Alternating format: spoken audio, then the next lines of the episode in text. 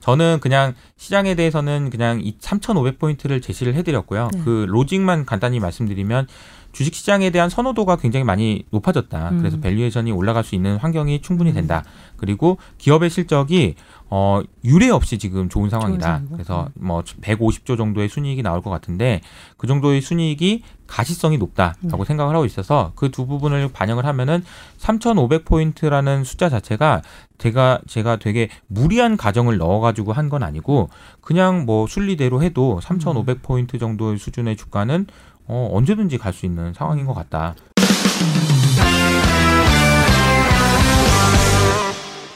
뭐 빅스 얘기도 많이 하시고 대형주 얘기 많이 하시고 네. 하나씩 좀 풀어볼까요? 일단 뭐 반도체.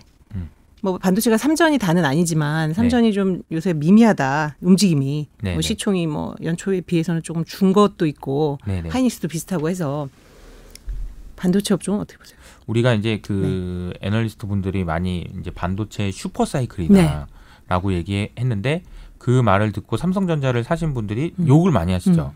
야 반도체 super cycle이라고 해서 삼성전자 샀는데 왜 주가는 안 올라?라고 얘기하시지만 사실 반도체 super cycle 얘기했을 때 메모리 반도체 음. 이를 얘기한 건 아니에요. 그러니까 지금 이제 오해하시면 안 되는 게 반도체 그러면 삼성전자 하이닉스 이렇게 생각을 하시는 거는 우리나라 투자자들이 그렇고요. 어, 글로벌 투자자들은 그렇게 생각 안 합니다. 음. 그럼 일, 일례를 들어볼까요? 이제 우리가 지금 고점이 삼성전자의 고점이 어 1월 12일이었는데 음. 그때 대비해서 이제 삼성전자가 한 8% 정도 빠진 것 같아요. 네. ASML 그리고 엔비디아와 같이 지금 글로벌 메모리 반도체의 super cycle의 최대 수혜를 받고 있는 그런 기업들 같은 경우에는 그때 이후로 이미 주가가 30% 40% 올랐어요. 장비주들. 그러니까 이제 메모리 반도체만 여러분들이 국한하실 필요는 없다. 그래서 반도체 슈퍼 사이클이라고 하는 로직에 대해서 여러분들이 이해를 하셔야 되고 그 로직에 맞는 투자를 하신다면은 글로벌 투자를 하셔야 되는 거고 저희는 여전히 수, 이제 수혜를 볼 수 있는 업종은 반도체 장비 회사 그리고 엔비디아와 같은 그런 그 어, GPU를 만드는 그런 회사들이 앞으로도 중장기적으로 굉장히 좋을 거라고 보고 있다라는 말씀 먼저 드리고요. 그럼 뭐 삼성전자 안 좋다는 얘기냐? 음. 삼성전자 좋습니다. 어, 앞으로 그러면 삼성전자가 안 좋아질 가능성이 높냐, 좋아질 가능성이 높냐라고 본다면 좋아질 가능성이 훨씬 높죠. 음. 그리고 지금 현재 삼성전자 주가에 있는 우려, 여러 가지 우려들이 해소될 가능성이 높냐, 아니면 안 될 가능성이 높냐, 해소될 가능성이 높습니다. 네. 지금 삼성전자에 있는 그 여러 가지 그 우려들은 비메모리 뭐 한다고 그러더니 아무것도 뭐 제대로 하는 거 없네. 그리고 뭐 삼성 뭐 핸드폰 이번 나온 거 다 지금 뭐 별로 별로네. 애플 나온다고 사람들이 중국에서 아- 아무데도 안 사네. 바꿨어요. 그죠? 이번에. 음, 등등 여러 가지 우려들이 다 많이 있는데 그런 우려들은 어 저는 이제 시간이 지나면 해소될 거라고 음. 봅니다. 차량용 반도체 때문에 뭐 반도체 오더컷이 나올 수 있다 뭐 이런 얘기들도 있고 여러 가지 이야기들이 있지만 그런 것보다는 지금 여전히 여러분이 큰 그림에서 보셨을 때 시장이 어떤 방향으로 갈 거냐를 보면 점점 어 플레이어들은 줄어드는 과점화로 갈 거고요. 음. 그리고 수요는 계속 늘어날 겁니다. 그러면 길게 보면 삼성전자의 주가는 우리나라 반도체의 전망은 어, 밝다라고 음. 보시는 게 맞다. 밝다고 보는 측면이 더 가능성이 크기 때문에 네. 그쪽으로 이제 투자 비중을 늘릴 수 있을 거고요.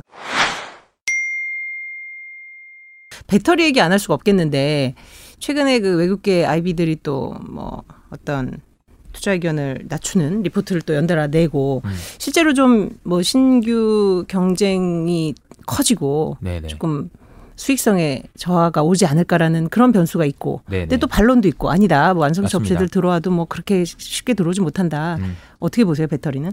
LG화학이라는 회사의 주가는 어 이제 LG 에너지 솔루션과 분할되기 때문에 네. 주가가 하락할 가능성이 있는 거예요. 그렇죠. 왜냐하면 이것만 말씀드릴게요. LG화학이 기존에는 우리가 ESG 등급이라는 걸 기준으로 해서 평가를 받았을 때 ESG 등급 중에서 LG화학 내에서 배터리가 차지하는 비중이 이제 앞으로도 커지고 그럴 거다 보니까 ESG 등급에서 굉장히 높은 등급을 음. 받다가 만약에 배터리가 빠져나가게 되면은 ESG 등급이 낮아질 가능성이 네. 있습니다. 왜냐하면 지금 LG화학은 지금 화학 부문에도 그쵸. 되게 비중이 되게 높아요. 화학부문? 그러면 음. 화학 쪽의 비중이 커지면서 ESG 등급이 조금 낮아질 가능성이 있어요. 근데 이 LG화학이 주가가 좋았던 여러 가지 이유들 중에 하나가 ESG 등급이 좋으면서 ESG 쪽에 이제 투자 자금이 들어오면서 좋았던 것도 있거든요. 근데 그런 부분들이 빠질 수 있다라는 거 충분히 인정해야죠. 네. 인정할 건 인정해야 되는 부분인 것 같습니다. 네. 그러면은 중장기적으로도 안 좋게 봐요? 음. 그건 또 아니에요. 아니에요. 음. 그러니까 주가가 이미 지금 영- 영- 뭐 80만 원, 90만 원, 100만 원까지 갔다가 음. 뭐이 친구 얘기로는 이제 60만 원대까지 내려갈 거란 네. 얘기잖아요. 그 60만 원대까지 내려가면 어떻게 될 건데요? 더 빠지긴 또 어려워요. 음. 그러면 우리가 지금 현재 상황에서 LG화학의 주가 기준으로 보면 많이 빠지면 20% 네. 어, 더 빠질 수 있다는 얘기입니다. 그거를 어, 생각을 하고 투자하시는 거랑 그냥 더 저- 가야 되는데 왜 빠져 이렇게 하시는 거랑 좀 달라요. 그러니까 저는 의견에 되게 동의하는데 저는 그때는 보고서 보고서는 약간 반론은 근데 그 분할 이슈가 분할했을 때도 그건 다 사실 표면화됐던 맞습니다. 그 변수잖아요. 근데 네. 그걸 굳이 지금 뒤늦게 다른 또 어떤 리콜이라든지 그런 이슈와 합쳐서 반영하는 이유가 뭘까 이런 생각이 좀 드는 것도 사실이었어요. 맞습니다. 네. 그거 다 아는 거 아니었어? 네. 다 아는 거 아니었어? 뭐 전 국민이 다 아는 건데 이렇게 음. 생각을 하실 수도 있지만 글로벌 투자자들은 또 그렇게 민감하게 음. 반응하지 못한 사람들도 있을 수 있고 네. 글로벌 투자자의 입장에서 한번 생각해 보자고요. 네. 글로벌 투자자 입장에서 배터리와 관련된 비중을 이 정도 가져가야 되는 사람이 음. 있어요. 근데 에너지 솔루션이라는 회사가 조만간 상장이 되긴 할 거나 음. 언제 상장될지도 모르고 거의 한 1년이라는 시간이 비는데 그러면 LG화학처럼 가장 큰 배터리 회사를 음. 비중을 안 가져갈 거냐? 그건 또 너무 큰 리스크잖아요. 음. 그러니까 이제 언제 좀 줄이고 이쪽으로 옮겨갈 거냐? 음. 그리고 LG 에너지 솔루션을 옮기면은 다 옮겨갈 수 있냐? 등등 이거는 굉장히 어려운 문제입니다. 그래서 언제 주가의 비중을 줄이고 늘리고 이런 거는 이게 간단한 문제가 아니에요. 네. 카카오 얘기 한번 해보겠습니다. 카카오, 카카오, 네. 제가 저기 이 팀장님 것들 보면서 사실 종목 특정 종목 이렇게 많이 말씀 안 하세요. 근데 카카오는 굉장히 그 많이 언급하셨고 이제 이 왜 이 주식을 주목해야 되는지에 대해서 굉장히 설득력 있는 설명도 많이 주셨는데 뭐 네이버와 카카오가 아주 중장기적으로 보면은 시총이 1위가 되지 않을까요? 합산으로 봤을 때 음, 저는 그렇게까지 이제 말씀드렸는데 그렇게 생각하는 이유가 있는데요. 네. 요즘에 이제 드는 생각을 좀 말씀을 드려보면 음 우리가 이제 메타버스 공간으로 간다. 네, 그리고 이제 온라인 세상으로 간다라는 얘기는 진짜 많이 들었잖아요. 그렇죠. 이런 질문 한번 제가 한번 드려볼게요. 왜 가야 돼요 거기로? 왜 가야 할까? 메타버스로 왜 가야 됩니까? 어, 메타버스 메타버스 하니까 메타버스 어, 그래 가야 되나 보다 음. 이렇게 얘기하지만 온라인 온라인 하니까 온라인 해야 된다고 생각하지만 네. 왜 가야 됩니까 거기로? 라고 질문해 보면 음. 저도 스스로 답을 찾기가 쉽지 않더라고요. 왜 가야 되나? 게임하려고? 네. 메타버스 게임하려고 그 AR, VR 해가지고 게임하려고? 그거 아니에요. 생산성 혁명을 이뤄내기 위함입니다.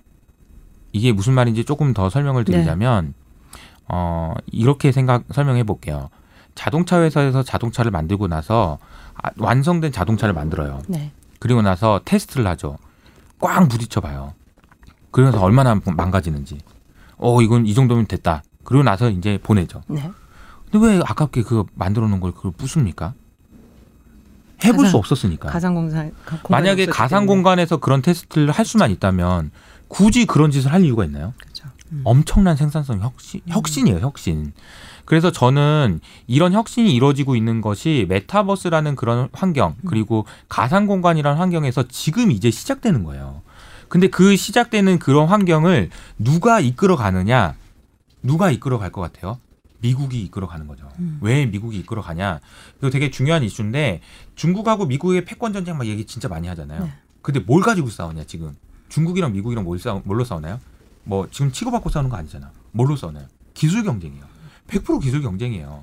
AI 시대로 갔을 때 누가 더 이기냐? 싸움이에요. 그럼 데이터 누가 확보하느냐? 싸움이고요.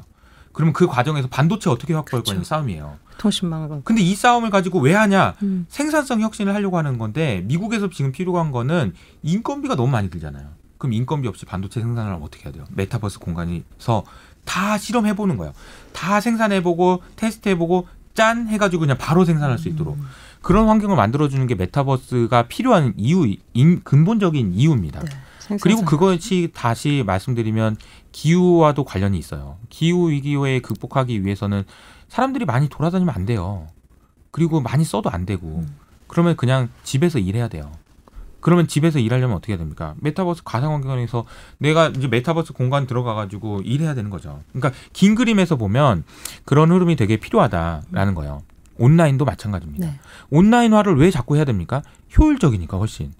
음. 이 코로나가 정말 많은 걸 바꿔놨고 네. 그 방향성을 되돌릴 수 없는 즉 다시 말하면 비가역적인 일로 갔는데 다시 돌아올 수 그렇죠. 없는 음. 그런 방향으로 지금 많이 바꿔놓은 거예요. 네이버 카카오는 저는 비가역적이라고 생각해요. 음. 사람들이 네이버 카카오를 쓰기 시작한 거는 되돌릴 수 없습니다. 이건 정말 되돌릴 수가 없어요. 음. 과거에 카카오 같은 그런 플랫폼을 만들었기 위해서 음. 필요했던 비용보다 지금 다시 시작해서 카카오 같은 플랫폼을 만드는 비용이요 네. 비교할 수 없을 정도로 커집니다. 그러면 내년에는요, 내후년에는요 더 커집니다. 왜냐하면 이걸 하고 싶은 사람 너무 많아요. 우리 지금 멀스트리트 하고 싶은 이유도 하고 싶잖아요. 맞습니다. 이렇게 하고 싶은 사람 더 많아요. 더 힘들어집니다. 음. 시간이 갈수록 더 힘들어져요. 그러면. 네이버와 카카오가 가지고 있는 이미 가지고 있고 이미 가지고 있는 상태에서 버는 어, cash flow를 벌고 있는 그런 무형 자산의 가치는 시간이 갈수록 더 커집니다. 더 커져요. 그 카카오는 소위 온라인, 네이버는 인터넷 이렇게 좀 이렇게 대변될 텐데 최후의 승자? 음, 네. 그러니까. 어디가 더 비가역적인 그 속도가 더 빠르고 추가적인 어떤 경쟁자가 진입하기 어려운 걸로 봐야 되는지. 저는 둘 다 우열 네. 가리기가 어렵다. 네. 그리고 둘 다 지금 경쟁 관계에 있는 구조가 애매하게 살짝 피해져 있습니다. 음. 그리고 네이버가 쇼핑에서 돈을 벌려고 하는 방, 방법이나 카카오가 돈을 벌려는 방법이 좀 달라요. 음. 그리고 생각을 해보시면 많은 분들이 야 이거 네이버랑 카카오랑 어 국내에서만 하는 거 가지고 국내 시장 얼마나 된다고 이렇게 얘기하시는데요. 아니요 그렇지 않아요. 지금 생각해 보세요. 카카오가 만들어낸 시장이 또 있습니다. 음. 옛날에 지금 뭐 아는 사람이라고 해가지고 생일이라고 선물 줬나요? 요새는 아침에 일어나서 카톡에 띄워보면 이 사람이 생일이라고 다 떠. 아씨 또 선물 줘야, 줘야 되나? 되네. 음. 이건 없었던 시장이에요. 그죠. 지금 이 시장은요 전 세계적으로 없는 시장이에요. 근데 이건 카카오가 수요를 창출해낸 거잖아요. 근데 그거 어떻게 만들었나요? 그 카카오에서 수수료해가지고 이거 하면 카카오는 지금 새로운 마케팅 비용이나 새로운 비용 없이 그냥 돈을 그냥 쓸어 담는 거예요. 음. 이건 지금 앞으로도 지금 카카오가 네이버가 열어가는 그런 비즈니스의 세계 네. 그리고 비즈니스의 확대 확장성은 아직도 많이 남았어요. 무궁무진하다. 많이 네. 남았어요. 예. 아직 드러나지 않은 비용이 나중에 이제 표면화될 때 이제 재무제표에 부담을 줄 거라고 말씀하셨는데 그런 대표적인 업종들이 아마 전통적인 에너지 업종일 거 아닙니까? 그죠? 네. 화학, 철강, 무슨 네. 정유화학. 그런데 정책은 green 쪽으로 가긴 하는데 네. 일단 time gap이 좀 있잖아요. 이게 네, 이제 뭐 grid parity라든지 이런 경제성을 확보할 때까지 그러면 얘네들은 투자는 늘리기 어려워요. 음. 그러면 수요는 계속 늘어나요. 네. 네. 그러면 결국 얘네들은 당분간은 계속 중장기적으로는 좋은 거 아닌가. 맞습니다. 네. 음, 옛날에 마차의 시대에서 음. 자동차의 시대로 갈 때도 마차는 계속 다녔습니다. 네. 그리고 마차의 가격은 상당 기간 높은 가격을 유지했습니다. 음. 그러다 어느 순간 제로가 됐겠죠. 네. 왜 상당 기간 가격이 비쌌을까요? 만드는 사람이 없으니까. 음. 예. 자동차가 나왔는데 뭐하러 마차를 만드는 공장을 짓고 자동차가 나왔는데 뭐하러 마차를 만들고 있겠습니까? 그럼 마차는 안 나오는데 쓰, 는 사람이 사람은 있으니까 그냥 가격은 올라가는 거죠. 네. 그럼 마치 지금 유가랑 똑같은 거예요. 음. 유가가 지금 이제 원유 시대가 끝났다라는 거는 모두가 동의하는 건데 그러다 보니까 사람들이 생산을 안 해 또. 어? 구멍을 안 파. 음. 그러니까 생산량이 늘지 않아. 그래서 가격이 올라. 그럼 마차 가격이 올라가는 거랑 똑같은 비슷하다. 거죠. 음. 그러면 이 얘기는 다시 말하면 여러분들이 투자의 관점에서 봤을 때 이게 영원히 지속된다라고 생각하시기보다는 음. 반드시 이거는 trading을 하셔야 돼요. trading을. 음. 가격을 보고 너무 싸면 샀다가 가격이 너무 올라가면 또 팔고 싸면 팔고 이게 돼야 되는 거지. 가치가 계속 올라갈 거라고 생각하시는 거는 안 돼요. 음. 그 회사의 가치가 올라갈 거라고 생각하는 건 저는 반대합니다. 음.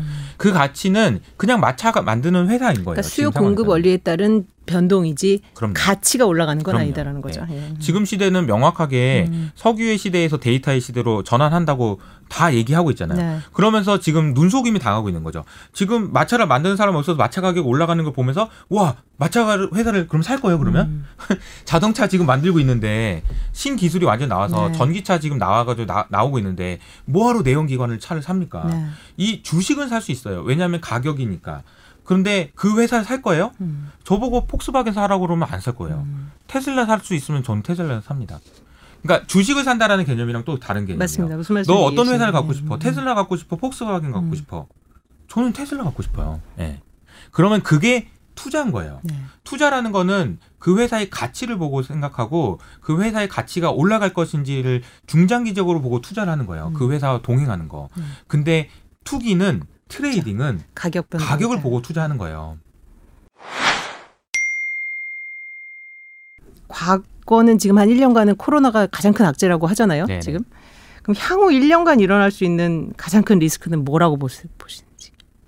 오랫동안 네. 우리가 주식시장이 올라가고 네. 특히나 이제 미국 시장 같은 경우는 굉장히 장기적으로 상승했기 때문에 여러 가지 우려들이 있는 것이 네. 사실이죠. 그리고 이 주가가 올라가는 것이 왜 올라가는지를 판단해 보면 물론 기술 혁신이 있었습니다. 저는 음 글로벌 금융위기를 뭘로 극복했냐라고 얘기하면 저는 음. 애플이 극복했다고 네. 얘기하거든요. 음. 왜 애플이 극복했어? 버냉키가 한 거 아니야?라고 생각하실 수도 있지만 음. 실제로 수요를 창출해낸 거는 애플이에요. iOS라는 장터를 만들어 놓으니까 여기서 장사하고 싶은 사람들이 수많은 사람들이 나타나서 음. 지금 보세요. 그때 이후로 지금 아이폰 생긴 지 지금 10년밖에 안 됐는데 그때 이후로 생겨나는 회사를 보세요. 구글, 그렇죠. 아마존, 페이스북. 그 전부 애플 없으면 음. 나왔을 수 있을까요? 안드로이드 없으면 나왔을 수 있을까요? 그렇죠. 그러니까 완전히 새로운 수요를 창출해내면서 음. 글로벌리 가장 큰 회사가 될 정도로 컸어요. 그러니까 애플이 구한 거예요. 저는 그렇게 생각을 합니다. 네. 어쨌든 그런데 지금 그 과정에서 유동성이 커지면서 지금 주가가 올라갔다라고 보면 이 유동성을 계속 부을 수 있는지도 굉장히 네. 중요한 요인 중에 하나다라고 음. 보면 저는 만약에 인플레이션이 이 상황에서 와서 저는 인플레이션이 아니고 디플레이션을 계속 말씀드리는 이유는 인플레이션과 디플레이션과의 싸움에서 쉽게 게임이 끝나지 않는다. 음. 그래서 그 저는 그렇게 말씀을 드리고 있는데 음 제가 중요하게 생각하는 건 뭐냐면 시간이 걸린다는 거예요. 네. 어, 둘 중에 하나가 누가 이기냐의 싸움에서 끝나는 음. 데까지 시간이 걸리고 그 과정에서 유동성은 계속 공급될 거기 때문에 음. 주가는 올라간다라는 얘기인데 그럼 제 이 전망에서의 허점을 파고 들어오신다면 음. 그럼 인플레이션이 오면 어떡합니까? 네. 라는 거예요. 네. 그럼 인플레이션이 오면 저는 주식은 좀 더 줄일 겁니다. 줄일 거다. 비중을 네. 줄이는 네. 아까 말씀하신 현금 보유를 늘리는 그런 식으로 이제 그 국면에 맞는 대응을 네. 네, 투자 대응을 그래서 하는 제가 거고요. 이제 이 음. 컵을 비유로 자주 설명드려요. 음. 이게 이제 컵이 크기가 어 뭐 이제 잠재적인 성장률이다. 네. 인플레이션이 오지 않는 범위 내에서 성장할 수 있는 음. 최대치다라고 얘기하면 여기다 이제 물을 계속 붓다 보면 결국 이게 넘쳐나서 인플레이션 온다라는 설명이에요. 음. 근데 지금 인플레이션 오면 물을 더 못 부어요. 네. 유동성을 더 못 한다. 네. 그러면 주가는 어 뭐 이미 많이 풀어놓은 게 있기 때문에 막 급락하거나 그러진 않겠지만 조정을 돌- 쉽게 올라가기는 어렵다라고 네. 저는 생각하는 거죠. 음. 그럼 지금 현상은 저는 어떻게 이해하고 있냐면 여기다가 지금 얼음을 떨어뜨린 거예요. 얼음을 떨어뜨리면 어떻게 되죠? 물이 이게. 튀겨 나오죠. 네. 그러니까 물이 튀겨 나오는 걸 보고 사람들이 야 이게 이거 물 다 찼나 보다 이렇게 생각을 하는 걸 거다라고 음. 저는 생각을 하고 있는 거죠. 그러니까 가라앉는다. 네. 어, 프로스 얘기를 한 것도 그런 얘기라고 보시면 됩니다. 이해했습니다. 이렇게 시간을 내주셔서 너무 감사드리고 진짜 네네. 뭐 거시적인 시장 환경부터 종목부터 또 보이지 않는 세계에 대한 투자 얘기까지 정말 많은 도움 말씀 주셔서 감사합니다. 네, 감사합니다.